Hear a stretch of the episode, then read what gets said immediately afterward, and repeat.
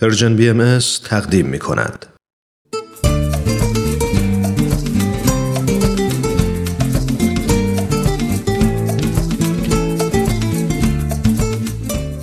کاوشی در تعصب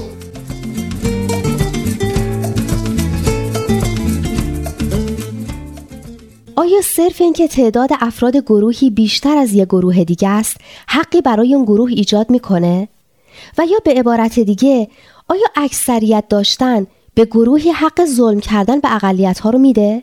آیا ایران فقط متعلق به پیروان یک دین و از پیروان اون دین فقط متعلق به یک مذهب و یک گروه خاصه و پیروان سایر ادیان و مذاهب ایرانی محسوب نمیشن؟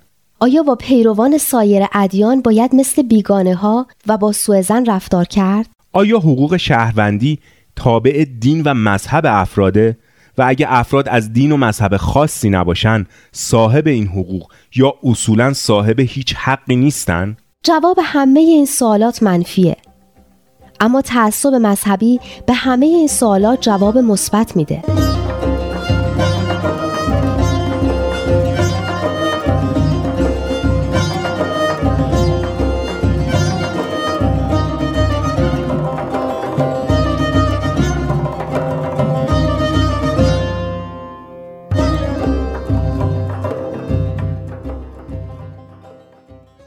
گفتیم که تبعیض مذهبی در ایران یه تبعیض نهادینه شده و ساختاریه. درسته. در مجموع هم می‌بینیم که قانون اساسی ایران از هر جهت برای پیروان مذهب شیعه که در ایران اکثریت دارن برتری قائل شده و همه امور رو به موازین شرعی مذهب شیعه ارجا داده. درسته. قانون اساسی حقوق چندانی برای پیروان سایر اقلیت های به رسمیت شناخته شده قائل نشده. چه برسه به اقلیت های دینی که حتی اونا رو به رسمیت هم نشناخته؟ اینه که شاهد هستیم چطور اقلیت های مذهبی به خصوص غیر مسلمونا به عنوان کافر و نجس کنار گذاشته میشن و حقوق اولیهشون نادیده گرفته میشه. در واقع چارچوب انحصاری و تبعیض آمیزی که قانون اساسی ایران ایجاد کرده باعث شده که هر نوع فکر متفاوت با مذهب رسمی کشور به شدت نفی و سرکوب بشه. مقررات اجرایی هم طبیعتا بر اساس چارچوبی که قانون اساسی مشخص کرده تدوین شدن. درسته.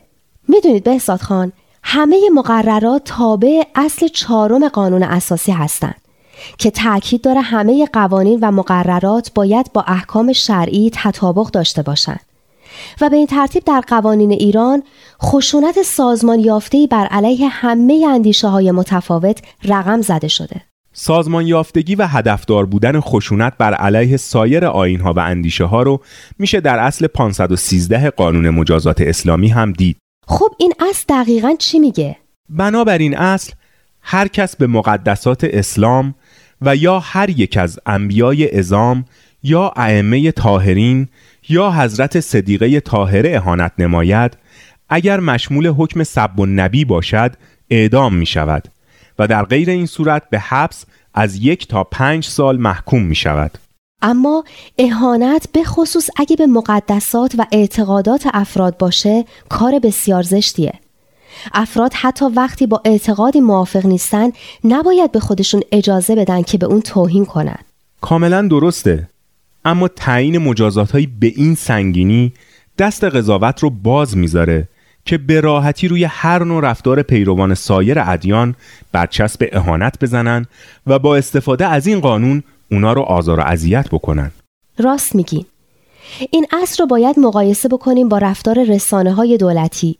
از مجلات و روزنامه ها و شبکه های اینترنتی گرفته تا رادیو و تلویزیون که روزی نیست که به دین و مذهبی و به اعتقادات گروهی از مردم به شدیدترین وجه حمله و اهانت نکنند. به این اصطلاحا میگن معیار دوگانه داشتن.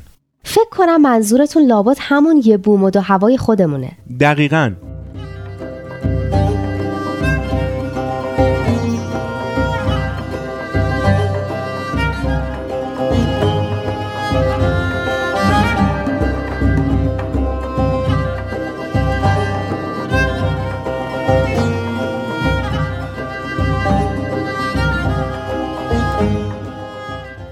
تا اینجا از تبعیض ساختاری گفتیم و اینکه چطور قوانین ایران با تعیین مذهب رسمی و همچنین تعیین های رسمی بین حقوق و جایگاه ادیان مختلف تمایز و تبعیض قائل شدند و برای اقلیت هایی که به رسمیت نشناختن حقی هم قائل نشدند.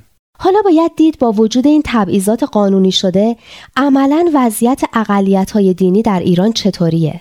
قبل از اینکه به وضعیت این اقلیت ها بپردازیم خوبه ببینیم این اقلیت ها کدومن و چند نفر هستند یا اصلا جمعیت ایران از نظر دینی چه ترکیبی داره؟ درسته. اما متاسفانه وقت برنامه تموم شده و فرصتی برای این کار نداریم. پس این بحث رو برای هفته آینده می‌ذاریم و شما عزیزان رو به خداوند منان میسپاریم. بدرود.